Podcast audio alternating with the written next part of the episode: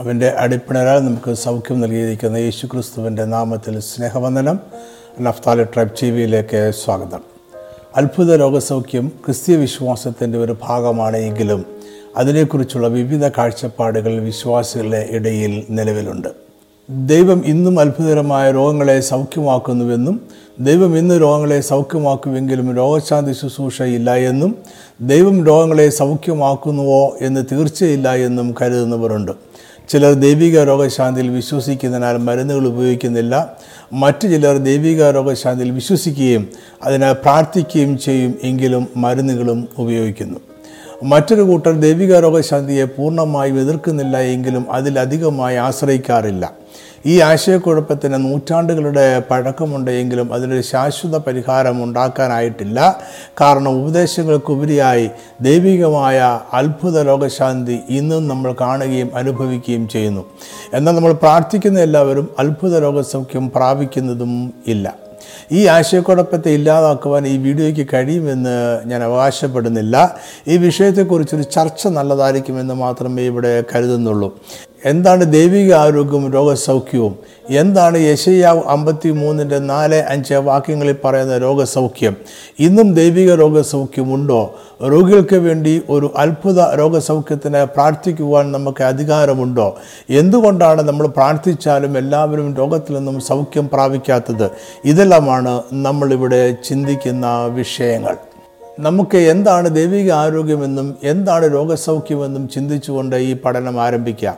ക്രിസ്തീയ വിശ്വാസത്തിന്റെ ആദ്യത്തെ കല്ല് ദൈവത്തിന്റെ സൃഷ്ടിപ്പിലുള്ള വിശ്വാസമാണ്.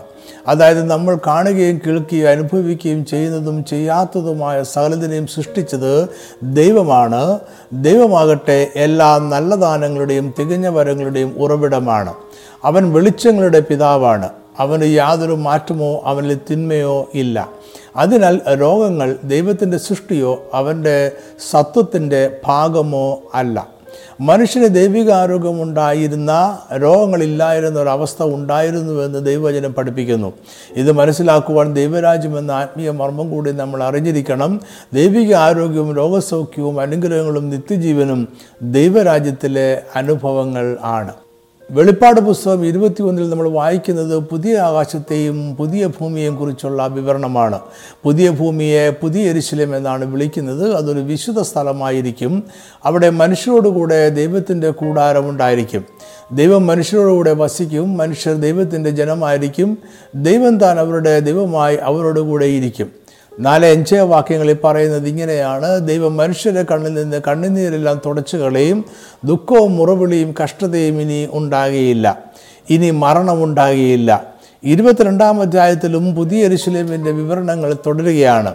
അവിടെ ദൈവത്തിന്റെയും കുഞ്ഞാടിന്റെയും സിംഹാസനത്തിൽ നിന്ന് പുറപ്പെടുന്ന ഒരു ജീവജല നദി ഉണ്ടായിരിക്കും.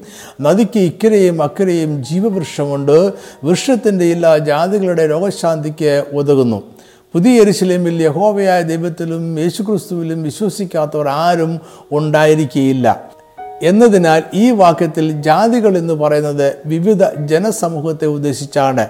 മൂന്നാം വാക്യം പറയുന്നു യാതൊരു ശാപവും ഇനി ഉണ്ടാകുകയില്ല. ഈ വിവരണത്തിൽ നിന്ന് നമ്മൾ മനസ്സിലാക്കുന്നത് ഇതെല്ലാമാണ്. പുതിയ എരിശിലേമിൽ രോഗങ്ങളോ കഷ്ടതകളോ ദുഃഖമോ വേദനകളോ മരണമോ വിലാപങ്ങളോ ഉണ്ടായിരിക്കുകയില്ല കാരണം അവിടെ യേശുക്രിസ്തുവിൽ നിന്നും പുറപ്പെട്ടു വരുന്ന ദൈവിക ആരോഗ്യവും സൗഖ്യവും എല്ലാവർക്കും ലഭ്യമായിരിക്കും. അതായത് പുതിയ എരിശിലിമിൽ രോഗസൗഖ്യം കേവലവും പൊതുവായതും എല്ലാവർക്കും ഒരുപോലെ പ്രാപ്യമായതും ആയിരിക്കും. ഇപ്രകാരമുള്ള പുതിയ എരിശിലിമിലെ നിത്യമായ വാസത്തെയാണ് നമ്മൾ ദൈവരാജ്യം എന്ന പദം കൊണ്ട് ഉദ്ദേശിക്കുന്നത്. ഈ സത്യമാണ് അവൻ അവരോടുകൂടെ വസിക്കും അവർ അവന്റെ ജനമായിരിക്കും ദൈവം താൻ അവരുടെ ദൈവമായി അവരോടുകൂടെ ഇരിക്കും എന്ന വാക്യം പറയുന്നത്. ഇതിൽ നിന്നും ദൈവരാജ്യം എന്താണ് എന്ന് വളരെ എളുപ്പവും വ്യക്തമായും മനസ്സിലാക്കാവുന്നതേ ഉള്ളൂ. ദൈവരാജ്യം പുതിയ എരുശലേമിൽ ആരംഭിക്കുകയല്ല പുനഃസ്ഥാപിക്കപ്പെടുകയാണ്. ദൈവം ഭൂമിയെ സൃഷ്ടിച്ചത് ദൈവരാജ്യം ആയിട്ടാണ്. അതായത് ദൈവം നേരിട്ട് ഭരിക്കുന്ന ഒരു പ്രദേശവും ജനവും ദൈവത്തിന് ഇഷ്ടം നിവർത്തിക്കപ്പെടുന്ന ഒരു ഇടവും ആയിരുന്നു ആദ്യ ഭൂമി. ദൈവം സൃഷ്ടിച്ച ഭൂമിയിൽ തന്നെ വീണ്ടും ഒരു പ്രദേശത്തെ വേർതിരിച്ചെടുത്ത് അവിടെ ഏതൻ തോട്ടമുണ്ടാക്കി. ആദമിനെ ഹവയും അവിടെ താമസിപ്പിച്ചു. ഏതനിൽ ജീവവൃക്ഷവും നിത്യജീവനും ദൈവിക വിശുദ്ധിയും ഉണ്ടായിരുന്നു. ഏതൻ ദൈവരാജ്യത്തിന്റെ ആദ്യത്തെ പ്രത്യക്ഷതയായിരുന്നു അത് ദൈവരാജ്യം തന്നെ ആയിരുന്നു. അവിടെ മരണമോ ജീർണതയോ ഉണ്ടായിരുന്നില്ല. ആദാം ദൈവിക അധികാരത്തിന് കീഴെയുള്ള ഭൂമിയിലെ അധികാരിയായിരുന്നു. ഭൂമിയിലുള്ള സകലത്തിന്മീതിയും അവൻ അധികാരമുണ്ടായിരുന്നു എന്നും വെയിലാറുമ്പോൾ ദൈവം മനുഷ്യരെ സന്ദർശിക്കുവാൻ വരുമായിരുന്നു എന്നും അവിടെ ദൈവിക നിയമങ്ങൾ ഉണ്ടായിരുന്നു. ഇതെല്ലാം സകലതും ദൈവത്തിന്റെ സർവാധികാരത്തിന് കീഴിലായിരുന്നു എന്നതിനെ കാണിക്കുന്നു. എന്നാൽ ആദവും ഹവയും പാപം ചെയ്ത് കഴിഞ്ഞപ്പോൾ അവരിലേക്ക് മരണവും ഭൂമിയിൽ ശാപവും ഉണ്ടായി. അവർ പാപം ചെയ്ത അതേ നിമിഷത്തിൽ അവർക്ക് ശാരീരിക മരണം ഉണ്ടായില്ല. അവർ ശാരീരികമായി മരിക്കുവാൻ തൊള്ളായിരത്തി മുപ്പത് വർഷങ്ങൾ എടുത്തു. അതായിരുന്നു ആദാമിന്റെ ആയുസ് എന്നാൽ പാപത്തോടെ മരണവും അതിലേക്ക് നയിക്കുന്ന ജീർണതയും ഉണ്ടായി. പാപം കാരണം ഉണ്ടായ ശാപം എന്തെല്ലാമാണ് എന്ന് ആ അവസരത്തിൽ വിശദീകരിക്കുന്നില്ല. എന്നാൽ ഭൂമിയിലെ ശാപത്തിന്റെ ഒരു പട്ടിക ആവർത്തന പുസ്തകം ഇരുപത്തിയെട്ടാം അദ്ദേഹം പതിനഞ്ചാം വാക്യം മുതൽ വായിക്കാം. അതിൽ പ്രധാനമായത് രോഗമായിരുന്നു. അതായത് പാപം മൂലം മനുഷ്യരുടെ ജീവിതത്തിലും ഭൂമിയിലും കടന്നു വന്ന ശാപത്തിന്റെ അവസ്ഥയാണ് രോഗം. രോഗം ദൈവസൃഷ്ടിയല്ല പാപം എന്ന കാരണത്തിന്റെ അനന്തരഫലമാണ് ഈ ശാപവും രോഗവും മരണവും പുതിയ എരിശിലേമിൽ ഉണ്ടായിരിക്കുകയില്ല പാപം മരണം രോഗം കഷ്ടത വേദന ശാപം ഇവയൊന്നിനും ദൈവരാജ്യത്തിൽ ഇടമില്ല. എന്നതിനാലാണ് ദൈവം ഹവയെയും തോട്ടത്തിൽ നിന്നും പുറത്താക്കിയത്. ഇവയുമായി മനുഷ്യർ വീണ്ടും ദൈവരായത്തിൽ പ്രവേശിക്കാതെ ഇരിക്കുവാൻ ദൈവം ഏതൻ തോട്ടത്തിന് കിഴക്ക് കിരൂപുകളെ തിരിഞ്ഞുകൊണ്ടിരിക്കുന്ന വാളിന്റെ ജ്വാലയുമായി കാവൽ നിർത്തി. നഷ്ടപ്പെട്ടു പോയ ഏതൻ തോട്ടത്തിലെ ദൈവരാജ്യമാണ് പുതിയ എരിശിലമിൽ പുനഃസ്ഥാപിക്കപ്പെടുന്നത്. അതായത് പുതിയ എരിശിലയും ദൈവരാജ്യത്തിന്റെ പുനഃസ്ഥാപനമാണ് മനുഷ്യരുടെ വീണ്ടെടുപ്പ് ദൈവരാജ്യത്തിന്റെ പുനഃസ്ഥാപനത്തിന്റെ പ്രധാന ഭാഗമാണ്. ഈ പുനഃസ്ഥാപനത്തിന്റെ ദൈവിക പദ്ധതിയാണ് ഉൽപ്പത്തി പന്ത്രണ്ട് മുതൽ വിവരിക്കപ്പെടുന്നത്. പുതിയ എരിശിലേം എന്നതിന് ഇപ്പോഴത്തെ ഇസ്രായേൽ രാജ്യത്തുള്ള എരിശിലേവുമായി ഭൂമിശാസ്ത്രമായി യാതൊരു ബന്ധവുമില്ല. ഇപ്പോഴത്തെ യെരുശലേം ഇസ്രായേൽ ജനത്തിന്റെ വാക്തത്വ ദേശവും ദാവീദ് രാജാവിന്റെ കാലത്തെ രാജ്യ കേന്ദ്രവും ദൈവാലയം സ്ഥാപിക്കപ്പെട്ട ഇടവുമാണ്. വെളിപ്പാട് പുസ്തകം അക്ഷരാർത്ഥത്തിൽ മനസ്സിലാക്കേണ്ടുന്ന ഒരു കൃതിയല്ല. അതിൽ സൂചനകളും അടയാളങ്ങളും രൂപങ്ങളും സംഖ്യകളും നിറഞ്ഞ ഒരു പ്രത്യേക രചനാ ശൈലിയാണ് ഉപയോഗിച്ചിട്ടുള്ളത്. അവയെ മനസ്സിലാക്കേണ്ടത് അവിടെ തന്നെയുള്ള ചില സൂചനകളുടെയോ മറ്റ് പ്രവചനങ്ങളുടെയോ സഹായത്തോടെയാണ്. പുതിയ അരിശിലയും പുതിയ ആകാശവും പുതിയ ഭൂമിയും ആണ്. ഇത്രയും പഠിച്ചിൽ നിന്നും രോഗം പാപത്തിന്റെ ഫലമായി ഉണ്ടായതാണ് എന്നും പാപത്തിന്റെ പരിഹാരത്തിൽ രോഗസൗഖ്യം ഉണ്ട് എന്നും മനസ്സിലായി കാണുമല്ലോ. പുതിയ എരിശിലേമിൽ അല്ലെങ്കിൽ ദൈവരാജ്യത്തിൽ ദൈവിക ആരോഗ്യവും ദൈവിക രോഗസൗഖ്യവുമുണ്ട് ശരിയായി പറഞ്ഞാൽ ദൈവരാജ്യത്തിൽ രോഗങ്ങളില്ല. അതിനാൽ ദൈവിക ആരോഗ്യമാണ് അവിടെ ഉള്ളത്. അതുകൊണ്ട് എവിടെ ദൈവരാജ്യമുണ്ടോ അവിടെ ദൈവിക ആരോഗ്യമുണ്ട് എന്ന് നമുക്ക് പറയാം. ദൈവിക ആരോഗ്യവും രോഗസൗഖ്യവും ദൈവരാജ്യത്തിന്റെ സവിശേഷതയാണ് ദൈവരാജ്യം എന്ന മർമ്മത്തിൽ നിന്നും അതിനെ മാറ്റി നിർത്തി പഠിക്കുന്നത് ശരിയല്ല. രോഗസൗഖ്യത്തെക്കുറിച്ച് ഒരു കാര്യം കൂടെ നമ്മൾ മനസ്സിലാക്കണം. രോഗസൗഖ്യം പൊതുവായതും കേവലമായതുമുണ്ട്. അത് ദൈവിക പ്രമാണങ്ങൾക്ക് വിധേയമായ ദൈവത്തിൽ നിന്നും വാക്തത്വമായി ലഭിക്കുന്നതുമുണ്ട്. ഇത് മനസ്സിലാക്കുവാൻ പുറപ്പാട് പുസ്തകത്തിലെ ഒരു വേദഭാഗം നമുക്ക് വായിക്കാം. ഇസ്ലേ ജനം മിശ്രമിൽ നിന്നും പുറപ്പെട്ടു പോരുമ്പോൾ അവർ ഷൂർ മരുഭൂമിയിലെത്തി. അവിടെ അവർ വെള്ളമുള്ള ഒരു സ്ഥലത്ത് എത്തി. എന്നാൽ അവിടെയുള്ള വെള്ളം കയ്പുള്ളതായിരുന്നു. അതിനാൽ അവർക്കത് കുടിക്കുവാൻ കഴിഞ്ഞില്ല. അപ്പോൾ ദൈവം മോശയ്ക്കൊരു വൃക്ഷം കാണിച്ചു കൊടുത്തു. അവനത് വെള്ളത്തിൽ ഇട്ടപ്പോൾ വെള്ളം മധുരമായി തീർന്നു.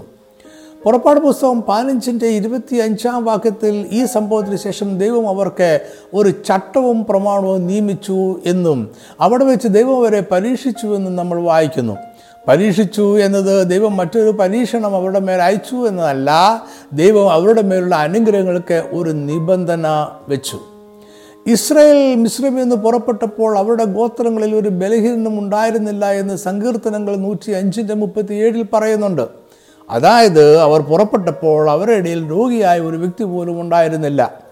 എന്നാൽ നാനൂറ്റി മുപ്പത് വർഷങ്ങൾ തുടർച്ചയായി ക്രൂരന്മാരായ യജമാനന്മാരുടെ കീഴിൽ അടിമകളായി കഠിനവേല ചെയ്തുകൊണ്ട് ജീവിച്ച ഒരു ജനസമൂഹത്തിൽ രോഗികളോ ബലഹീനരോ ആയ ചിലരെങ്കിലും ഉണ്ടായിരുന്നു എന്ന് കരുതുന്നതാണ് ഏറെ ശരി.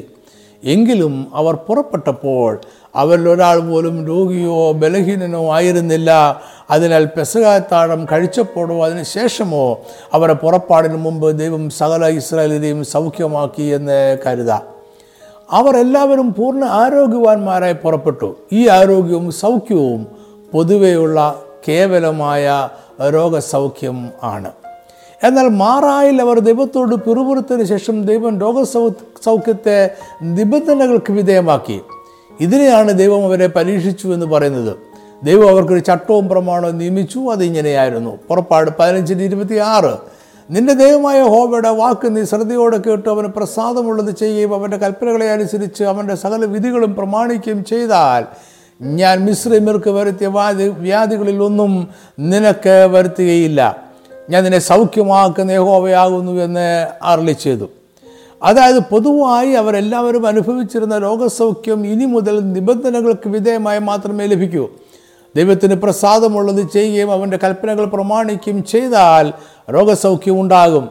ഇത് ദൈവം അവന്റെ കൽപ്പനകൾ അനുസരിക്കുന്നവർക്ക് നൽകുന്ന പ്രത്യേകമായ സൗഖ്യം ആണ്. അതായത് പൊതുവായതും കേവലമായതുമായ രോഗസൗഖ്യം എല്ലാവർക്കും ലഭിക്കും. അപ്പോൾ തന്നെ രോഗസൗഖ്യം ദൈവത്തിൽ വിശ്വസിക്കുകയും ദൈവരായത്തിൽ ആയിരിക്കുകയും ചെയ്യുന്നവരിൽ ദൈവിക വാക്തത്വമായും ലഭിക്കും. ഇതുകൊണ്ടാണ് വിശ്വാസിയും അവിശ്വാസിയും ഒരുപോലെ രോഗസൗഖ്യം പ്രാപിക്കുന്നതായി നമുക്ക് തോന്നുന്നത്. ഇനി നമുക്ക് രണ്ടാമത്തെ ചോദ്യത്തിലേക്ക് പോകാം. മെഷയ്യാവ് അമ്പത്തി മൂന്നിന്റെ നാല് അഞ്ച് വാക്യങ്ങൾ ശാരീരിക രോഗസൗഖ്യത്തെക്കുറിച്ച് പറയുന്നുണ്ടോ? അതോ അത് പാപത്തിൽ നിന്നുള്ള വിടുതലിനെ കുറിച്ച് മാത്രമേ പറയുന്നുള്ളൂ?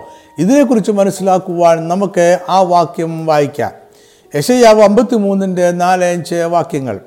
സാക്ഷാത് നമ്മുടെ രോഗങ്ങളെ അവൻ വഹിച്ചു നമ്മുടെ വേദനകളെ അവൻ ചുവന്നു നാമോ ദൈവം അവനെ ശിക്ഷിച്ചും അടിച്ചും ദണ്ഡിപ്പിച്ചും ഇരിക്കുന്നു എന്ന് വിചാരിച്ചു. എന്നാൽ അവൻ നമ്മുടെ അതിക്രമങ്ങൾ നിമിത്തം മുറിവേറ്റും നമ്മുടെ അകൃത്യങ്ങൾ നിമിത്തം തകർന്നും ഇരിക്കുന്നു. നമ്മുടെ സമാധാനത്തിനായുള്ള ശിക്ഷ അവന്റെ മേലായി അവന്റെ അടിപ്പിണലുകളാൽ നമുക്ക് സൗഖ്യം വന്നും ഇരിക്കുന്നു യശയ അമ്പത്തി മൂന്നാമധ്യായം യേശു ക്രിസ്തുവിന്റെ ക്രൂശുമരണത്തെക്കുറിച്ചുള്ള ഒരു പ്രവചനമാണ് എന്ന് ക്രൈസ്തവർ വിശ്വസിക്കുന്നു. എന്നാൽ യഹൂദന്മാർക്ക് ഈ- വിവരണം തങ്ങളുടെ പ്രവാസ ജീവിതത്തെക്കുറിച്ചാണ് എന്ന അഭിപ്രായം ഉണ്ട്. സുവിശേഷ ഗ്രന്ഥകർത്താവായ മത്തായിയും അപ്പോസ്തലനായും ഈ പ്രവചനത്തെ യേശു ക്രിസ്തുവിന്റെ ശുശ്രൂഷയും ക്രൂശീകരണവുമായി ബന്ധപ്പെടുത്തി തങ്ങളുടെ കൃതികളിൽ ഉദ്ധരിക്കുന്നുണ്ട്. അതിനാൽ ഈ വാക്യങ്ങൾ യേശുവിനെക്കുറിച്ച് തന്നെയാണ് എന്ന് നമുക്ക് ഉറപ്പിക്കാം. നാലാം വാക്യത്തിലെ സാക്ഷാൽ നമ്മുടെ രോഗങ്ങളെ അവൻ വഹിച്ചു എന്നതിലെ സാക്ഷാൽ എന്ന വാക്ക് വിവിധ വ്യാഖ്യാനങ്ങൾക്കിട നൽകിയിട്ടുണ്ട്.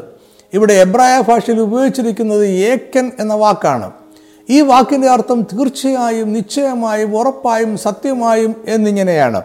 ഇത് അതിനുശേഷം പറയുന്ന കാര്യങ്ങളുടെ നിശ്ചയത്തെ കാണിക്കുന്നു. എബ്രായ ഭാഷയിൽ ശാരീരിക രോഗത്തിനും ആത്മീയ രോഗമായ പാപത്തിനും ഇടയിൽ വലിയ വേർതിരിവ് ഇല്ലായിരുന്നു. ശാരീരിക രോഗം ആത്മീയ രോഗമായ പാപത്തിന്റെ ഫലമാണ് എന്ന് അവർ വിശ്വസിച്ചു. അതുകൊണ്ടാണ് കുഷ്ഠരോഗത്തെ പാപത്തിന്റെ ഫലമായും ബാഹ്യലക്ഷണമായും അവർ കണ്ടിരുന്നത്. രോഗങ്ങളെ അവൻ വഹിച്ചു എന്ന് പറയുമ്പോൾ രോഗത്തെ വഹിച്ചുകൊണ്ട് പോയി എന്നതും വേദനകളെ അവൻ ചുമന്നു എന്ന് വായിക്കുമ്പോൾ അതിന്റെ ഭാരത്തെക്കുറിച്ചുമാണ് നമ്മൾ മനസ്സിലാക്കേണ്ടത്. അത് യേശു ക്രിസ്തു നമ്മുടെ ഭാരമേറിയ പാപത്തെയും അതിന്റെ ശിക്ഷകളെയും ദൂരേക്ക് വഹിച്ചുകൊണ്ട് പോയി. നമ്മുടെ പാപം ഇനി ഒരിക്കലും നമ്മുടെ മേൽ കണക്കിടപ്പെടുന്നില്ല. അതിനാൽ തന്നെ രോഗങ്ങൾക്കും നമ്മുടെ മേൽ ഇനി അധികാരമില്ല. സാക്ഷാൽ എന്ന വാക്ക് അതിന്റെ ഉറപ്പിനെ കാണിക്കുന്നു. യശയ അമ്പത്തിമൂന്നിന്റെ അഞ്ചാം വാക്യം പറയുന്നു എന്നാൽ അവൾ നമ്മുടെ അതിക്രമങ്ങൾ നിമിത്തം മുറിവേറ്റും നമ്മുടെ അകൃത്യങ്ങൾ നിമിത്തം തകർന്നും ഇരിക്കുന്നു നമ്മുടെ സമാധാനത്തിനായുള്ള ശിക്ഷ അവന്റെ മേലായി അവന്റെ അടിപ്പിണരുകളാൽ നമുക്ക് സൗഖ്യം വന്നും ഇരിക്കുന്നു നൂറ്റാണ്ടുകൾക്കപ്പുറം മഷിക ശത്രുക്കളാൽ പീഡിപ്പിക്കപ്പെടുകയും കൊല്ലപ്പെടുകയും ചെയ്യുമെന്ന് പ്രവാചകൻ കാണുകയാണ്. യേശു ക്രിസ്തു നമ്മുടെ അതിക്രമങ്ങൾ നിമിത്തം മുറിവേറ്റും തകർന്നും ഇരിക്കുന്നു. നമ്മുടെ രോഗസൗഖ്യത്തിനായുള്ളത് യേശുവിന്റെ ശരീരത്തിലേറ്റ അടിപ്പിടലുകളാൽ പ്രവാചകൻ കാണുന്നു. അവന്റെ അടിപ്പിടലുകളാൽ നമുക്ക് സൗഖ്യം വന്നും ഇരിക്കുന്നു. യേശു മുറിവേറ്റതും തകർന്നതും അവന്റെ ഭൗതിക ശരീരത്തിലാണ്. യേശുവിന്റെ ആത്മാവിനെ അടിക്കുവാനോ മുറിവേൽപ്പിക്കുവാനോ കൊല്ലുവാനോ റോമൻ പടയാളികൾക്ക് കഴിഞ്ഞില്ല. ശത്രുക്കൾക്ക് അവന്റെ ശരീരത്തെ മാത്രമേ തകർക്കുവാൻ കഴിഞ്ഞുള്ളൂ. എന്നാൽ പാപം എന്നത് ശാരീരികമല്ല മറിച്ച് ആത്മീയമാണ്. പാപം ആത്മീയ തകർച്ചയാണ്. യേശു തന്റെ ഭൗതിക ശരീരത്തിൽ അനുഭവിച്ച തകർച്ച നമ്മുടെ ലംഘനങ്ങൾക്കും പാപത്തിനും രോഗത്തിനും പരിഹാരമാകുന്നത് പാപം രോഗം എന്നിവയെക്കുറിച്ചുള്ള യഹൂദ കാഴ്ചപ്പാടനുസരിച്ചാണ് എബ്രായർക്ക് പാപം രോഗം എന്നത് കാരണവും അതിന്റെ ഫലവുമായിരുന്നു. അതായത് പ്രവചനത്തിൽ പാപത്തെയും രോഗത്തെയും ഒരുപോലെ പ്രവാചകൻ കാണുന്നു. പാപം കാരണവും രോഗം അതിന്റെ ഫലവും ആണ്. ഞാൻ മുമ്പ് പറഞ്ഞതുപോലെ ഈ വാക്യങ്ങളെ സുവിശേഷ ഗ്രന്ഥകർത്താവായ മത്തായിയും യേശുവിന് ശിഷ്യനായ പത്രോസും അവരുടെ കൃതികളിൽ ഉദ്ധരിക്കുന്നുണ്ട്. അതിന്റെ സന്ദർഭങ്ങൾ പഠിച്ചാൽ ഈ വാക്യത്തെക്കുറിച്ചുള്ള ഉറപ്പായ ആശയം ലഭിക്കും. ഇതിൽ മത്തായി എട്ടിന്റെ പതിനേഴിൽ ശാരീരിക സൗഖ്യത്തെക്കുറിച്ച് പറയുവാനും പത്രോസ് അദ്ദേഹത്തിന് ഒന്നാമത്തെ ലേഖനത്തിൽ രണ്ടാമധ്യായം ഇരുപത്തിനാലാം വാക്യത്തിൽ ആത്മീയ സൗഖ്യത്തെക്കുറിച്ച് പറയുവാനുമാണ് ഈ വാക്യം ഉദ്ധരിച്ചിരിക്കുന്നത്. നമുക്ക് രണ്ട് വേദഭാഗങ്ങളും ശ്രദ്ധയോടെ വായിക്കാം. മത്തായി എട്ടിൽ യേശു പത്രോസിന്റെ വീട് സന്ദർശിച്ച അവസരത്തിൽ അവിടെ പനിയായി കിടന്നിരുന്ന പത്രോസിന്റെ അമ്മായിയമ്മയെ അവൻ സൗഖ്യമാക്കി. ഈ അത്ഭുത രോഗശാന്തിയുടെ കഥ വളരെ വേഗം ചുറ്റുപാടും പരന്നു. വൈകുന്നേരമായപ്പോഴേക്കും പല ഭൂതഗ്രസ്തരെയും അവന്റെ അടുക്കൽ കൊണ്ടുവന്നു. മറ്റു രോഗങ്ങളാൽ പ്രയാസപ്പെട്ടിരുന്നവരും യേശുവിന്റെ അടുക്കൽ വന്നു. യേശു വാക്കുകൊണ്ട് ദുരാത്മാക്കളെ പുറത്താക്കി സകലദീനക്കാർക്കും സൗഖ്യം വരുത്തി. അപ്പോൾ മത്തായി യശ്യാ പ്രവാചകന്റെ പ്രവചനം ഓർത്തു. മത്തായി എട്ടിന്റെ പതിനേഴ് അവൻ നമ്മുടെ ബലഹീനതയെ എടുത്തു വ്യാധികളെ ചുമന്നു എന്ന് യശ്യാ പ്രവാചകൻ പറഞ്ഞത് നിവൃത്തിയാകുവാൻ തന്നെ. തന്നെക്കുറിച്ചുള്ള പ്രവചനം നിവൃത്തിയാകണമെന്ന ഉദ്ദേശത്തോടെ യേശു രോഗികളെ സൗഖ്യമാക്കിയെന്നല്ല ഈ വാക്യം പറയുന്നത്. ഈ സംഭവത്തെ മത്തായി യേശുവിന്റെ പ്രവചന നിവൃത്തിയായി കണ്ടു. അതായത് മത്തായി ശാരീരിക രോഗ സൗഖ്യത്തെയാണ് പ്രവചന നിവൃത്തിയായി കണ്ടത്. എന്നാൽ പത്രോസ് അദ്ദേഹത്തിന്റെ ലേഖനത്തിൽ യശയ്യാവിന്റെ പ്രവചനത്തെ ഉദ്ധരിക്കുന്നത് ആത്മീയ സൗഖ്യത്തെക്കുറിച്ച് പറയുവാൻ വേണ്ടിയാണ്. ഒന്ന് പത്രോസ് രണ്ടിന്റെ ഇരുപത്തിനാല് നാം പാപം സംബന്ധിച്ചു മരിച്ചു നീതിക്ക് ജീവിക്കേണ്ടതിന് അവൻ തന്റെ ശരീരത്തിൽ നമ്മുടെ പാപങ്ങളെ ചുമന്നുകൊണ്ട് ക്രൂശിന്മേൽ കയറി അവന്റെ അടിപ്പിണരാൽ നിങ്ങൾക്ക് സൗഖ്യം വന്നുമിരിക്കുന്നു. യേശു ക്രിസ്തു നമ്മുടെ പാപങ്ങളെ ചുമന്നുകൊണ്ട് കൂശിൽ കയറി എന്ന് പറഞ്ഞതിന് ശേഷമാണ് അവന്റെ അടിപ്പിടലാൽ നിങ്ങൾക്ക് സൗഖ്യം വന്നിരിക്കുന്നു എന്ന് പത്രോസ് പറയുന്നത്. ഇവിടെ പത്രോസ് നമ്മുടെ പാപത്തെയും ശിക്ഷയെയും യേശുവിന്റെ ശാരീരിക കഷ്ടതയുമായി ബന്ധിപ്പിക്കുകയാണ്. പാപമെന്ന ആത്മീയ തകർച്ച യേശുവേറ്റ ശാരീരിക ദണ്ഡനത്താൽ ശിക്ഷിക്കപ്പെടുകയാണ്. അങ്ങനെ ഭൗതിക സൗഖ്യം ആത്മീയ സൗഖ്യത്തിൽ വെളിവാകുന്നു. ആത്മീയ സൗഖ്യം ഭൗതിക സൗഖ്യമായി തീരുന്നു ഇതിൽ നിന്നെല്ലാം നമ്മൾ മനസ്സിലാക്കേണ്ടത് എന്താണ്? യേശു ജനങ്ങളുടെ ശാരീരിക രോഗങ്ങളെ സൗഖ്യമാക്കിയപ്പോൾ യശയാപ്രവാചന്റെ വാക്കുകൾ നിവൃത്തിയായെന്ന് മത്തായിയും യേശു നമ്മുടെ ആത്മീയ സൗഖ്യത്തിനായ ക്രൂശിൽ മരിച്ചു എന്ന് പത്രോസും പറയുന്നു. അതിന്റെ അർത്ഥം യേശുവിന്റെ കഷ്ടാനുഭവങ്ങളും ക്രൂശു മരണവും നമുക്ക് ആത്മീയവും ഭൗതികവുമായ സൗഖ്യം സാധ്യമാക്കി എന്നാണ്. നമ്മൾ മുമ്പ് പറഞ്ഞതുപോലെ ആത്മീയ സൗഖ്യം ശാരീരിക സൗഖ്യവുമായി ചേർന്ന് ഇരിക്കുന്നു. മൂന്നാമത്തെ ചോദ്യം ഇന്ന് ഈ വർത്തമാനകാലത്ത് ദൈവിക രോഗസൗഖ്യം ഉണ്ടോ എന്നതാണ്. രോഗസൗഖ്യത്തിന് ദൈവരാജ്യവുമായി ബന്ധമുണ്ട് എന്ന് നമ്മൾ കണ്ടു കഴിഞ്ഞു. രോഗസൗഖ്യം ദൈവരാജ്യത്തിന്റെ സവിശേഷതയാണ്. അതിനാൽ ദൈവരാജ്യം എവിടെയുണ്ടോ അവിടെ രോഗസൗഖ്യവുമുണ്ട്. രോഗസൗഖ്യവും ഇന്നുണ്ടോ എന്ന ചോദ്യത്തിന്റെ ഉത്തരം ഇന്ന് ദൈവരാജ്യമുണ്ടോ എന്ന മറ്റൊരു ചോദ്യമാണ്. ഇന്ന് ദൈവരാജ്യത്തിന്റെ സാന്നിധ്യമുണ്ട് എങ്കിൽ രോഗസൗഖ്യവും ഉണ്ട്. യേശു തന്റെ ഭൗതിക ശുശ്രൂഷകൾ ആരംഭിക്കുന്നത് ഗലീല ദേശത്തുള്ള കവർന്നഭൂമിൽ നിന്നുമാണ്. യേശുവിന്റെ ആദ്യ വിളംബരം സ്വർഗരാജ്യം സമീപിച്ചിരിക്കാൻ മാനസാന്തരപ്പെടുവീൻ എന്നായിരുന്നു. അതായത് യേശു ക്രിസ്തു തന്റെ ശുശ്രൂഷ ആരംഭിക്കുന്നത് ദൈവരാജ്യം ഇതാ എത്തിപ്പോയി എന്ന് പ്രഖ്യാപിച്ചുകൊണ്ടാണ്. യേശു ആദ്യം പ്രഖ്യാപിച്ചത് പാപങ്ങൾ മോചിക്കപ്പെട്ടിരിക്കുന്നു എന്നോ പാപപരിഹാരയാഗം ക്രമീകരിക്കപ്പെട്ടിരിക്കുന്നു എന്നോ അല്ല. അവന്റെ ആദ്യ വിളംബരം ദൈവരാജ്യം എത്തിപ്പോയി എന്നതാണ്.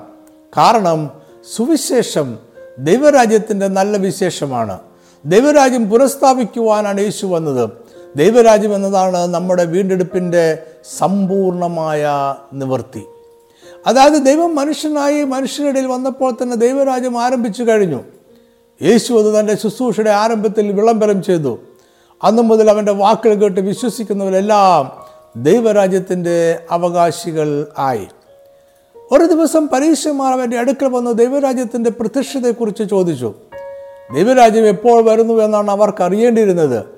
അവരോട് യേശു പറഞ്ഞു ദൈവരാജ്യം നിങ്ങളുടെ ഇടയിൽ തന്നെ ഉണ്ടല്ലോ.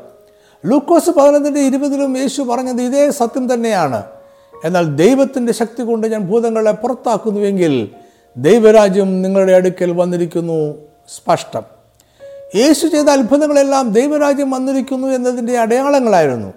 യോഹനാൻ എഴുതിയ സുവിശേഷത്തിൽ കാനാവിലെ കല്യാണത്തിന് വെള്ളം വീഞ്ഞാക്കിയതിന് ശേഷം അതിനെക്കുറിച്ച് ഇങ്ങനെയാണ് പറയുന്നത്. യേശു ഇതിനെ അടയാളങ്ങളുടെ ആരംഭമായി ഗലീലയിലെ കാനാവിൽ വെച്ച് ചെയ്തു തന്റെ മഹത്വം വെളിപ്പെടുത്തി. അവന്റെ ശിഷ്യന്മാർ അവനിൽ വിശ്വസിച്ചു. എല്ലാ അത്ഭുതങ്ങളും അത് കാണുകയും കേൾക്കുകയും ചെയ്യുന്നവരിൽ ചിലർ ദൈവരാജ്യത്തിൽ വിശ്വസിക്കുവാൻ വേണ്ടിയുള്ള ദൈവരാജ്യത്തിന്റെ സാന്നിധ്യത്തിന്റെ അടയാളങ്ങൾ ആയിരുന്നു.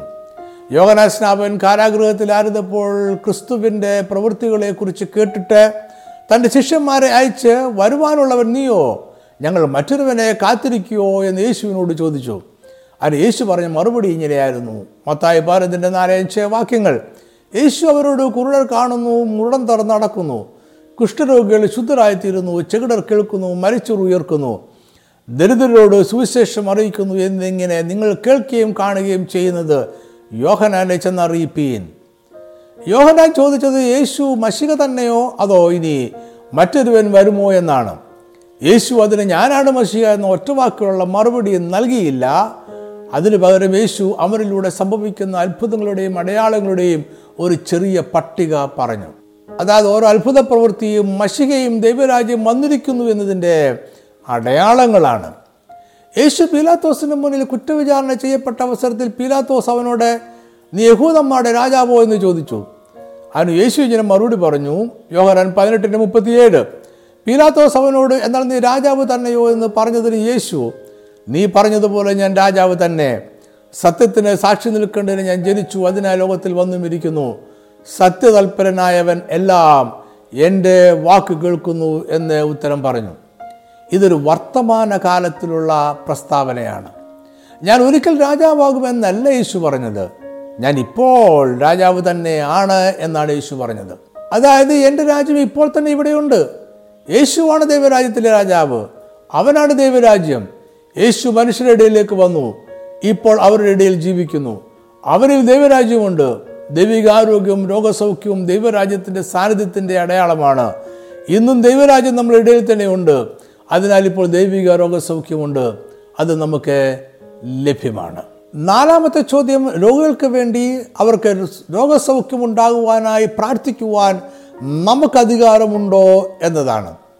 വളരെ വിശദമായ ഒരു ചർച്ച ആവശ്യമായ ചോദ്യമാണ്. എന്നാൽ സമയപരിമിതിക്കുള്ളിൽ നിന്നുകൊണ്ട് നമുക്കിതിനൊരു ഉത്തരം കണ്ടെത്തുവാനായിട്ട് ശ്രമിക്കാം. യേശുഖസു ശിഷ്യന്മാരെ തിരഞ്ഞെടുത്തത് ദൈവരാജ്യത്തിന്റെ സുവിശേഷം വിളംബരം ചെയ്യുവാൻ വേണ്ടിയാണ്. മർക്കോസ് പതിനാറിന്റെ പതിനഞ്ചിൽ നമ്മൾ വായിക്കുന്നത് ഇങ്ങനെയാണ്.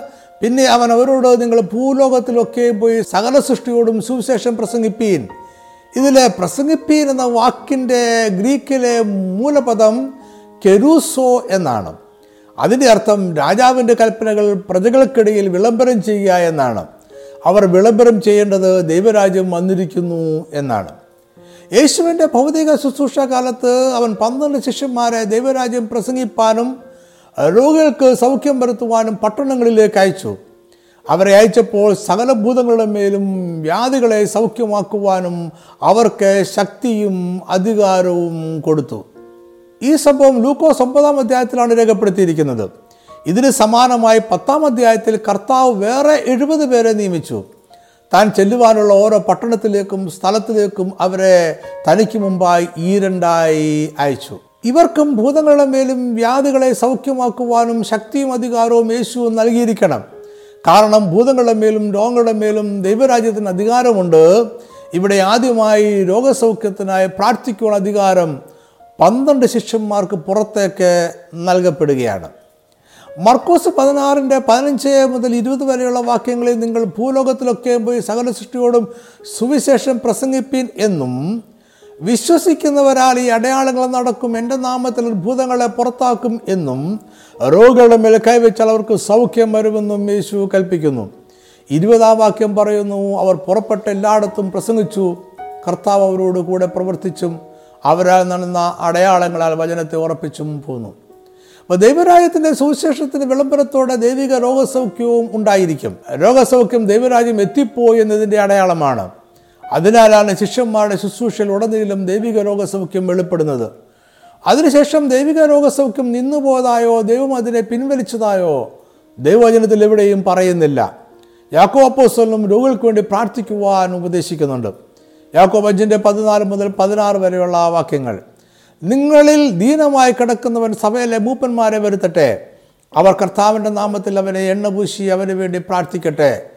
എന്നാൽ വിശ്വാസത്തോടു കൂടിയ പ്രാർത്ഥന ദീനക്കാരെ രക്ഷിക്കും കർത്താവ് അവനെ എഴുന്നേൽപ്പിക്കും. അവൻ പാപം ചെയ്തിട്ടുണ്ടെങ്കിൽ അവനോട് ക്ഷമിക്കും. എന്നാൽ നിങ്ങൾക്ക് രോഗശാന്തി വരേണ്ടതിന് തമ്മിൽ പാപങ്ങളെ ഏറ്റു പറഞ്ഞ് ഒരുവന് വേണ്ടി ഒരുവൻ പ്രാർത്ഥിപ്പീൻ. നീതിമാന്റെ ശ്രദ്ധയോടുകൂടിയ പ്രാർത്ഥന വളരെ ഫലിക്കുന്നു.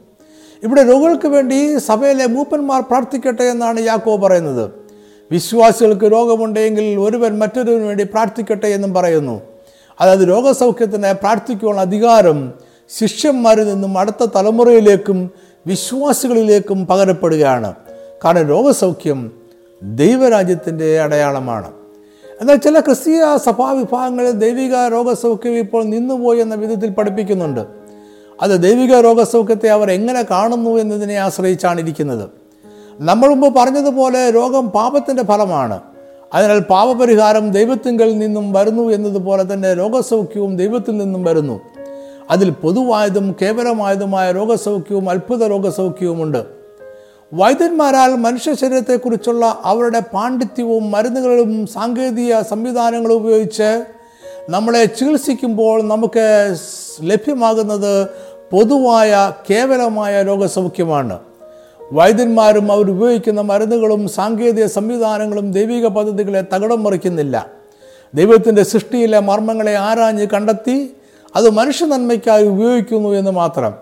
ഒരു മനുഷ്യനും അവൻ ശാസ്ത്രജ്ഞനോ തത്വചിന്തകനോ സാഹിത്യകാരനോ സാമ്പത്തിക വിദഗ്ധനോ ആകട്ടെ അവൻ ആരുമാകട്ടെ അവർ ആരും യാതൊന്നും പുതിയതായി കണ്ടുപിടിക്കുന്നില്ല. ദൈവസൃഷ്ടിപ്പിൽ മറിഞ്ഞിരിക്കുന്ന രഹസ്യങ്ങൾ അവർ കണ്ടെത്തുന്നു എന്ന് മാത്രം. ആരും ഒന്നും പുതിയതായി സൃഷ്ടിക്കുന്നില്ല. ഇതുവരെ മറിഞ്ഞിരുന്നവ പുതിയതായി കണ്ടെത്തുകയോ പുതിയതായി ക്രമീകരിക്കുകയോ മാത്രമേ ചെയ്യുന്നുള്ളൂ.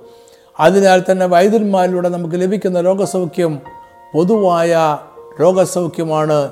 എല്ലാ രോഗസൗഖ്യങ്ങളും ദൈവത്തിൽ നിന്നും വരുന്നു. വൈദ്യന്മാരും മരുന്നും സാങ്കേതിക വിദ്യകളും പരാജയപ്പെടുന്ന അവസരത്തിൽ ദൈവത്തിനൊരു മനുഷ്യനെ സൗഖ്യമാക്കണമെന്ന് തോന്നുന്നുവെങ്കിൽ ദൈവവനെ സൗഖ്യമാക്കുന്നതിനെയാണ് സാധാരണയായി നമ്മൾ അത്ഭുത ദൈവിക രോഗസൗഖ്യം എന്ന് വിശേഷിപ്പിക്കുന്നത്. ഇത് എല്ലാ ക്രിസ്തീയ വിഭാഗങ്ങളിലുള്ളവരും ഇന്നും അനുഭവിക്കുന്നുണ്ട്.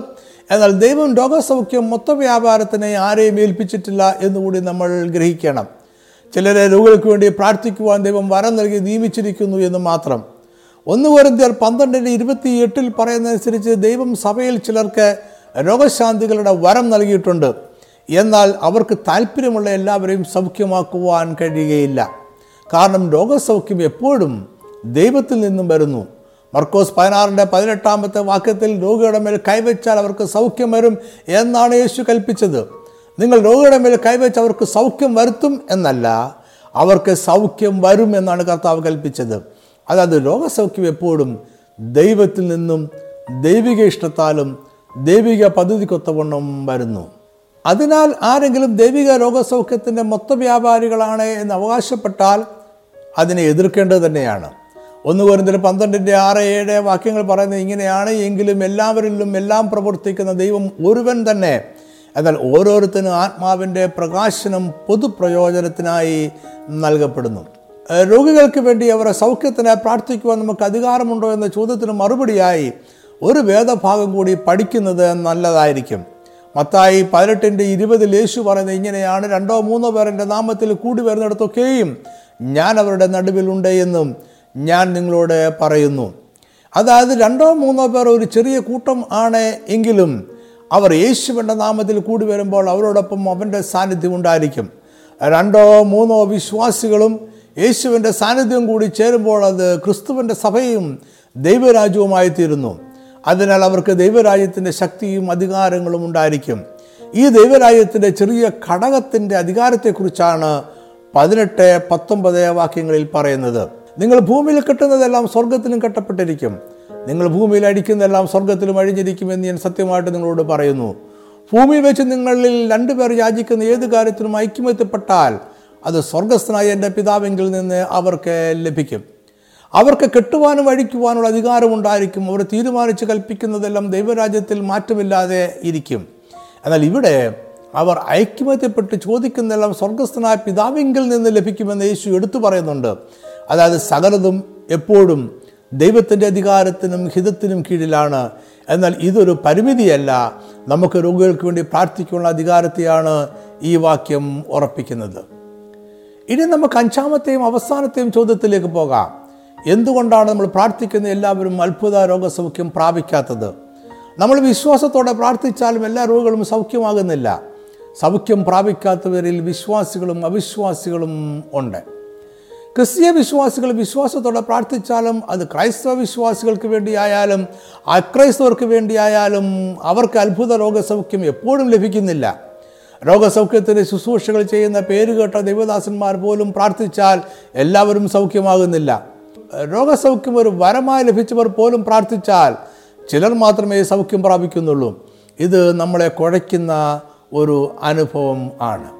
ഇതിനെ ഒരു ഉത്തരം ദൈവവചനത്തിൽ നിന്നും കണ്ടെത്തുവാൻ നമുക്ക് ശ്രമിക്കാം. നമ്മൾ മുമ്പ് പഠിച്ച കാര്യങ്ങളിൽ ചിലത് ചുരുക്കമായി ആവർത്തിക്കട്ടെ. ദൈവിക രോഗസൗഖ്യം ദൈവരാജ്യത്തിന്റെ സാന്നിധ്യത്തിന്റെ അടയാളമാണ്. അത് ദൈവരാജ്യം വന്നിരിക്കുന്നു. ദൈവരാജ്യം നമ്മുടെ ഇടയിൽ ഇപ്പോഴുമുണ്ട് എന്നതിന്റെ അടയാളമാണ്. ദൈവരാജ്യത്തിൽ ദൈവിക ആരോഗ്യമുണ്ട്. അവിടെ രോഗങ്ങളില്ല. യേശു ക്രിസ്തു വന്നപ്പോൾ അവൻ ദൈവരാജ്യം പ്രഖ്യാപിച്ചു. അന്നു മുതൽ ദൈവരാജ്യം നമ്മുടെ ഇടയിലുണ്ട് അതുകൊണ്ടാണ് ഇന്ന് നമ്മൾ അത്ഭുതകരമായ രോഗസൗഖ്യം അനുഭവിക്കുന്നത്. ദൈവരാജ്യത്തിന്റെ ഭൂമിയിലെ പ്രത്യക്ഷതയ്ക്കും അതിന്റെ സമ്പൂർണ നിവൃത്തിക്കും നാല് ഘട്ടങ്ങളുണ്ട്. അവ വാക്തത്വം ചെയ്യപ്പെട്ട ദൈവരാജ്യം ആരംഭിക്കപ്പെട്ട ദൈവരാജ്യം ദൈവരാജ്യത്തിന്റെ തുടർച്ച നിവർത്തിക്കപ്പെട്ട ദൈവരാജ്യം എന്നിവയാണ്. ഇതിൽ വാക്തത്വം ചെയ്യപ്പെട്ട ദൈവരാജ്യം പഴയ നിയമത്തിലെ വാക്തത്വമാണ് ആരംഭിക്കപ്പെട്ട ദൈവരാജ്യം യേശുക്രിസ്തുവിന്റെ വിളംബരത്തോടെ ആരംഭിച്ച ദൈവരാജ്യമാണ്. ദൈവരാജ്യത്തിന്റെ തുടർച്ച ആരംഭിക്കപ്പെട്ട ദൈവരാജ്യത്തിന്റെ ഇപ്പോഴുള്ള തുടർച്ചയാണ്. നിവർത്തിക്കപ്പെട്ട ദൈവരാജ്യം ഭാവിയിൽ പുതിയ ഇസ്ലേമിൽ സമ്പൂർണമായി നിവർത്തിക്കപ്പെടുന്ന ദൈവരാജ്യമാണ്.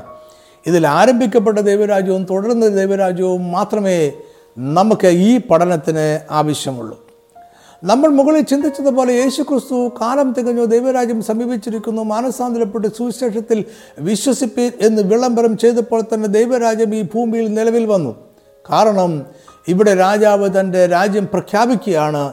രാജാവുള്ള ഇടത്ത് അവന്റെ രാജ്യവും ഉണ്ട്. മാത്രമല്ല ദൈവരാജ്യത്തിന്റെ സാന്നിധ്യത്തിന്റെ അടയാളങ്ങൾ യേശുവിന്റെയും ശിഷ്യന്മാരുടെയും ശുശ്രൂഷയിൽ വെളിപ്പെട്ടു. ഇത് മുമ്പ് വിശദീകരിച്ചിട്ടുള്ളതാകയാൽ അത് ഞാൻ ആവർത്തിക്കുന്നില്ല. അതായത് ഇപ്പോൾ നമ്മൾ ആയിരിക്കുന്നത് ആരംഭിക്കപ്പെട്ട ദൈവരാജ്യത്തിലും അതിന്റെ തുടർച്ചയിലും ആണ്. പഴയ നിയമത്തിൽ യേശുക്രിസ്തുവിന്റെ രണ്ട് വരവിനെയും വ്യത്യസ്ത സംഭവങ്ങളായി കണ്ടിരുന്നില്ല. ശത്രുക്കളെ അന്തിമമായി തോൽപ്പിച്ച് ദൈവജനത്തെ സമാധാനവും നീതിയും സന്തോഷവും നിറഞ്ഞ ദൈവരാജ്യത്തിലേക്ക് കൂട്ടിച്ചേർത്ത് പുതിയ ആകാശവും പുതിയ ഭൂമിയും സൃഷ്ടിച്ച് മഷികയുടെ നിത്യമായ രാജ്യം സ്ഥാപിക്കപ്പെടുന്ന ദൈവത്തിന്റെ ഭയങ്കര ദിവസത്തെക്കുറിച്ചാണ് പഴയ നിയമം സംസാരിക്കുന്നത്. എന്നാൽ കർത്താവിന്റെ വരവ് രണ്ട് ഘട്ടങ്ങളിൽ ആയിട്ടായിരിക്കും സംഭവിക്കുക എന്ന് പഴയ നിയമം പറയുന്നില്ല. കർത്താവ് ആദ്യം നമ്മുടെ പാപങ്ങൾക്ക് പരിഹാരമാകേണ്ടതിനായി കഷ്ടമനുഭവിക്കുന്ന ദാസനായി വരികയും രണ്ടാമത് തേജസ്സോടെ ശക്തിയോടെയും മേഘങ്ങളിൽ രാജാവായി വെളിപ്പെടുകയും ചെയ്യും. യേശുവിന്റെ ഒന്നാമത്തെ വരവോടെ തന്നെ ദൈവത്തിന്റെ ശത്രുക്കളുടെ പരാജയവും ദൈവജനത്തിന്റെ വിടുതലും നടന്നു കഴിഞ്ഞു എന്ന് പുതിയ നിയമ രചയിതാക്കൾ മനസ്സിലാക്കിയിരുന്നു. ഈ ജയത്തിന്റെ ഉത്സവമാണ് സഭായുഗം മുഴുവൻ തുടർന്നുകൊണ്ടിരിക്കുന്നത്. യേശുക്രിസ്തുവിന്റെ തേജസ്സിലുള്ള രണ്ടാമത്തെ വരവിൽ ദൈവരാജ്യം പൂർണമായും നിവർത്തിക്കപ്പെടും. എല്ലാ ദുഷ്ടന്മാരെയും തോൽപ്പിച്ച് മഹത്വമേറി ദൈവരാജ്യം സ്ഥാപിക്കുന്ന അന്തിമ വിജയം അന്ന് ഉണ്ടാകും. അതുകൊണ്ട് അനേകം വേദപണ്ഡിതന്മാർ ദൈവരാജ്യം ആരംഭിച്ചു കഴിഞ്ഞു എന്നും അതിന്റെ പൂർണമായ നിവൃത്തി ഇനി ഉണ്ടാകുവാനിരിക്കുന്നതേ ഉള്ളൂ എന്നും വിശ്വസിക്കുന്നു. ദൈവരാജ്യം ആരംഭിക്കപ്പെട്ട് കഴിഞ്ഞതിനാൽ അതിന്റെ അനുഗ്രഹങ്ങൾ പ്രാപിക്കുവാൻ ഇപ്പോൾ തന്നെ ദൈവസഭയ്ക്ക് കഴിയും. അതുകൊണ്ടാണ് ദൈവരാജ്യത്തിന്റെ സാന്നിധ്യത്തിന്റെ അടയാളമായ അത്ഭുത രോഗസൗഖ്യം ഇന്ന് നമ്മൾ അനുഭവിക്കുന്നത്. യേശുക്രിസ്തുവിന്റെ ഒന്നാമത്തെയും രണ്ടാമത്തെയും വരവിന്റെ മധ്യയുള്ള ദൈവരാജ്യത്തിന്റെ തുടർച്ചയുടെ കാലത്താണ് നമ്മളിപ്പോൾ ജീവിക്കുന്നത്. അതിനാൽ ദൈവരാജ്യത്തിനും ഈ ലോകത്തിനും ഇടയിലുള്ള സംഘർഷം നമ്മൾ അനുഭവിക്കുന്നു. നമ്മൾ സ്വർഗീയ പൗരന്മാർ ആയിരിക്കുമ്പോൾ തന്നെ ശവിക്കപ്പെട്ട ഭൂമിയിൽ അന്യരെ പോലെയും പരദേശികളെ പോലെയും ജീവിക്കുന്നു. ദൈവരാജ്യത്തിന്റെ മൂല്യങ്ങളനുസരിച്ച് ജീവിക്കുവാൻ നമ്മൾ ബാധ്യസ്ഥരാണ് എങ്കിലും ലോകരാജ്യങ്ങളുടെ നിയമങ്ങളും അനുസരിക്കേണ്ടിയിരിക്കുന്നു. യേശുവിന്റെ അടിപ്പടയാൽ നമുക്ക് സൗഖ്യമുണ്ട് എങ്കിലും രോഗികൾ ആയിത്തീരുന്നു. ശാപം നീങ്ങിപ്പോയെങ്കിലും ശാപത്തിന്റെ ഫലം അനുഭവിക്കുന്നു. പാപം മോചിക്കപ്പെട്ടുവെങ്കിലും നമ്മൾ പാപപ്രകൃതിയിൽ ജീവിക്കുന്നു. ഇങ്ങനെ സർവകാര്യങ്ങളിലും നമ്മൾ സമ്മർദ്ദം അനുഭവിക്കുന്നു. എന്നാൽ ഇപ്പോൾ നമ്മൾ ആയിരിക്കുന്ന വർത്തമാനകാലത്തിനും ഭാവി കാലത്തിനും ഇടയിലുള്ള സംഘർഷം സ്വാഭാവികം മാത്രമാണ് എന്ന് നമ്മൾ മനസ്സിലാക്കണം. ഇത് ദൈവരാജ്യത്തിനും ഈ ലോകത്തിനും ഇടയിലുള്ള സ്വാഭാവിക സംഘർഷം മാത്രമാണ്. അതിനാൽ ഇപ്പോഴത്തെ ദൈവരാജ്യത്തിന്റെ അവസ്ഥയെ നമുക്ക് ഇങ്ങനെ വിശേഷിപ്പിക്കാം. ദൈവരാജ്യം സത്യമായും നമ്മളിടയിൽ വന്നിരിക്കുന്നു. ദൈവരാജ്യം ഇപ്പോൾ നമ്മളിടയിലുണ്ട്. നമ്മൾ ഇപ്പോൾ ദൈവരാജ്യത്തിൽ ആണ്. എന്നാൽ ദൈവരാജ്യം പൂർണമായും ഇനി വരുവാനിരിക്കുന്നതേ ഉള്ളൂ. അതിന്റെ സമ്പൂർണ മഹത്വം ഇനി കാണുവാനും അനുഭവിക്കുവാനും ഇരിക്കുന്നതേ ഉള്ളൂ. ഇതിനെക്കുറിച്ചാണ് യോഹനാൻ ഒന്നാമത്തെ ലേഖനത്തിൽ പറയുന്നത്. ഒന്ന് യോഹനാൻ മൂന്നിന്റെ രണ്ട്. പ്രിയമുള്ളവരെ നാം ഇപ്പോൾ ദൈവമക്കളാകുന്നു നാം ഇന്നത് ആകും എന്ന് ഇതുവരെ പ്രത്യക്ഷമായിട്ടില്ല. അവൻ പ്രത്യക്ഷനാകുമ്പോൾ നാം അവനെ താൻ ഇരിക്കും പോലെ തന്നെ കാണുന്നതാകൊണ്ട് അവനോട് സദൃശ്യന്മാർ ആകും എന്ന് നാം അറിയുന്നു. അതുകൊണ്ട് ഈ വർത്തമാന കാലഘട്ടത്തിൽ നമ്മൾ സമ്മതിക്കേണ്ടുന്ന ഒന്നുണ്ട്. നാം ഇന്നതുപോലെ ആകുമെന്ന് ഇതുവരെ പ്രത്യക്ഷമായിട്ടില്ല. എന്നതുപോലെ തന്നെ നമ്മളിപ്പോൾ പഴയതുപോലെ ഉള്ളവരല്ല. നമ്മൾ ഇപ്പോൾ മരുഭൂമിയിലെ ഇസ്രായേൽ ജനത്തെ പോലെയാണ്. മിശ്രൈൻ ദേശം ഉപേക്ഷിച്ചു കഴിഞ്ഞു. എന്നാൽ വാക്തത്വ ദേശമായ കനാനിൽ ഇനിയും എത്തിയിട്ടില്ല. ഒരിക്കൽ ഇവ രണ്ട് അവസ്ഥകളും ഒരുമിച്ച് ചേരും.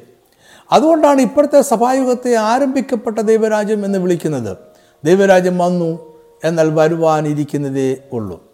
ദൈവരാജ്യത്തിന്റെ അനേകം അനുഗ്രഹങ്ങൾ നമ്മളിപ്പോൾ അനുഭവിക്കുന്നു പക്ഷേ അവയൊന്നും പൂർണമായി അനുഭവിക്കുവാൻ കഴിയുന്നില്ല. ദൈവരാജ്യത്തിന്റെ ശക്തി നമ്മൾ അനുഭവിക്കുന്നു എന്നാൽ സമ്പൂർണത ഇനിയും അനുഭവിച്ചിട്ടില്ല. ദൈവിക ആരോഗ്യവും രോഗസൗഖ്യവും നമ്മൾ ഇപ്പോൾ അനുഭവിക്കുന്നു എന്നാൽ അതിന്റെ പൂർണത അനുഭവിക്കുന്നില്ല. കാരണം ദൈവരാജ്യം ആരംഭിക്കപ്പെട്ടതേ ഉള്ളൂ. അതിന്റെ പൂർണതയിൽ നിവൃത്തി ആയിട്ടേ ഇല്ല. ഇത് രോഗസൗഖ്യത്തെക്കുറിച്ച് മാത്രമുള്ളൊരു കാഴ്ചപ്പാടല്ല. പാവപങ്കിലമായ ലോകത്തിന്റെ ശാപം പലമടങ്ങ് നീങ്ങിപ്പോയി. എന്നാൽ ഇനിയും കീഴടക്കുവാനുള്ള ശാപത്തിന്റെ ഫലങ്ങളുണ്ട്. പാപം പിശാച് രോഗം മരണം എന്നിവയ്ക്കെതിരെയുള്ള യുദ്ധം ജയിച്ചു കഴിഞ്ഞു. എന്നാൽ അന്തിമ യുദ്ധം ഇനിയും ജയിക്കുവാനിരിക്കുന്നതേ ഉള്ളൂ.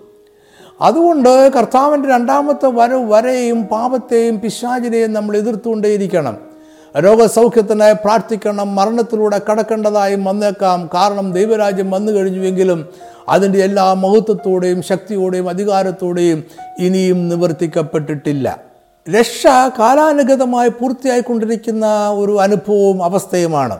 അതായത് നമ്മൾ രക്ഷിക്കപ്പെട്ടു രക്ഷിക്കപ്പെട്ടുകൊണ്ടിരിക്കുന്നു രക്ഷിക്കപ്പെടും. നമ്മുടെ രക്ഷ ഭാവിയിൽ മാത്രമേ പൂർത്തീകരിക്കപ്പെടുകയുള്ളൂ. അതുപോലെ തന്നെ രോഗസൗഖ്യവും ശാപത്തിൽ നിന്നുള്ള വിടുതലും ഭാവിയിൽ പൂർത്തീകരിക്കപ്പെടും. അതിനാൽ നമുക്ക് സൗഖ്യം വന്നു സൗഖ്യമായിക്കൊണ്ടിരിക്കുന്നു സൗഖ്യമാകും. നമ്മൾ വിടുവിക്കപ്പെട്ടു വിടുവിക്കപ്പെട്ടുകൊണ്ടിരിക്കുന്നു വിടുവിക്കപ്പെടും. ഇപ്പോൾ നമ്മൾ അനുഭവിക്കുന്ന രക്ഷയും രോഗസൗഖ്യവും വിടുതലും ചെറിയ അളവിൽ മാത്രമാണ്. വരുവാനിരിക്കുന്ന പൂർണതയുടെ മുൻ രുചി മാത്രമാണിത്. ഇത് നമ്മൾ ഭാവിയിൽ പൂർണമായും രക്ഷിക്കപ്പെടും സൗഖ്യമാക്കപ്പെടും വിടുവിക്കപ്പെടും എന്നതിന്റെ ഉറപ്പാണ്. ഇതിനാലാണ് നമുക്ക് ഇന്നും രോഗം വരുന്നതും ശാപത്തിന്റെ ഫലങ്ങൾ അനുഭവിക്കേണ്ടി വരുന്നതും. ഇതേ കാരണം കൊണ്ടാണ് നമ്മൾ പ്രാർത്ഥിക്കുന്ന എല്ലാ രോഗികളും സൗഖ്യമാകാത്തതും. നാം എല്ലാവരും ആരംഭിക്കപ്പെട്ട ദൈവരാജ്യത്തിലും അതിന്റെ തുടർച്ചയിലുമാണ് ഇപ്പോൾ ജീവിക്കുന്നത്. അതിന്റെ പൂർണ നിവൃത്തി നമ്മുടെ പ്രത്യാശ ആണ്. ഈ പഠനം ഇവിടെ ചുരുക്കുവാൻ ആഗ്രഹിക്കുന്നു. അതിന് മുമ്പേ ഒന്ന് രണ്ട് കാര്യങ്ങൾ കൂടി പറയുവാൻ ആഗ്രഹിക്കുന്നു. തിരുവചനത്തിന്റെ ആത്മീയ മർമ്മങ്ങൾ വിവരിക്കുന്ന അനേകം വീഡിയോകളും ഓഡിയോകളും നമ്മുടെ ഓൺലൈൻ ചാനലുകളിൽ ലഭ്യമാണ്. വീഡിയോ കാണുവാൻ Naphtali tribe T V dot com എന്ന ചാനലിലും ഓഡിയോ കേൾക്കുവാൻ Naphtali Tribe radio dot com എന്ന ചാനലും സന്ദർശിക്കുക. രണ്ട് ചാനലുകളും സബ്സ്ക്രൈബ് ചെയ്യുവാൻ മറക്കരുത്. അത് ഇനിയും പ്രസിദ്ധീകരിക്കുന്ന വീഡിയോ ഓഡിയോ എന്നിവ നഷ്ടപ്പെടാതെ ലഭിക്കുവാൻ സഹായിക്കും. ഇതിന്റെ എല്ലാം വേദപഠന കുറിപ്പുകളും ഓൺലൈനിൽ ലഭ്യമാണ്. ഇംഗ്ലീഷിൽ വായിക്കുവാൻ നഫ്താലി ട്രൈബ് ഡോട്ട് കോം എന്ന വെബ്സൈറ്റും മലയാളത്തിനായി വാതിൽ ഡോട്ട് ഇൻ എന്ന വെബ്സൈറ്റും സന്ദർശിക്കുക. പഠനക്കുറിപ്പുകൾ ഇ ബുക്കായി ലഭിക്കുവാനും ഇതേ വെബ്സൈറ്റുകൾ സന്ദർശിക്കാവുന്നതാണ്. അല്ലെങ്കിൽ ഈ ബുക്കിന്റെ പേര് WhatsApp Signal app Telegram email എന്നിവർ ഏതെങ്കിലും ഒന്നിലൂടെ അയച്ചു തരിക ഈ ബുക്കുകളുടെ ഒരു കാറ്റലോഗ് ലഭിക്കുവാൻ ആഗ്രഹിക്കുന്നവർക്കും ആവശ്യപ്പെടാം. Phone number nine eight nine double five two four eight five four. എല്ലാ മാസവും ഒന്നാമത്തെയും മൂന്നാമത്തെയും ശനിയാഴ്ച വൈകിട്ട് അഞ്ച് മണിക്ക് പവർ വിഷൻ ടി വിയിൽ നമ്മുടെ പ്രോഗ്രാമുണ്ട് ദൈവജനം ഗൗരവമായി പഠിക്കുവാൻ ആഗ്രഹിക്കുന്നവർ ഈ പ്രോഗ്രാമുകൾ മറക്കാതെ കാണുക മറ്റുള്ളവരും കൂടെ പറയുക. വേദപുസ്തക സംബന്ധമായ എന്തെങ്കിലും സംശയങ്ങൾ നിങ്ങൾക്കുണ്ടെങ്കിൽ എനിക്ക് അയച്ചു തരിക ചോദ്യവും ഉത്തരവും ദൈവരാജ്യത്തിന്റെ വർധനവിന് ഉപകാരമാണ് എങ്കിൽ സമയലഭ്യത അനുസരിച്ച് ദൈവശാസ്ത്രപരമായ മറുപടി നൽകുന്നതാണ്. മുകളിൽ പറഞ്ഞ ഫോൺ നമ്പർ അതിനായി ഉപയോഗിക്കാവുന്നതാണ്. ഈ സന്ദേശം കണ്ടതിനും കേട്ടതിനും വളരെ നന്ദി. ദൈവം നിങ്ങളെല്ലാവരെയും സമൃദ്ധമായി അനുഗ്രഹിക്കട്ടെ. ആമേ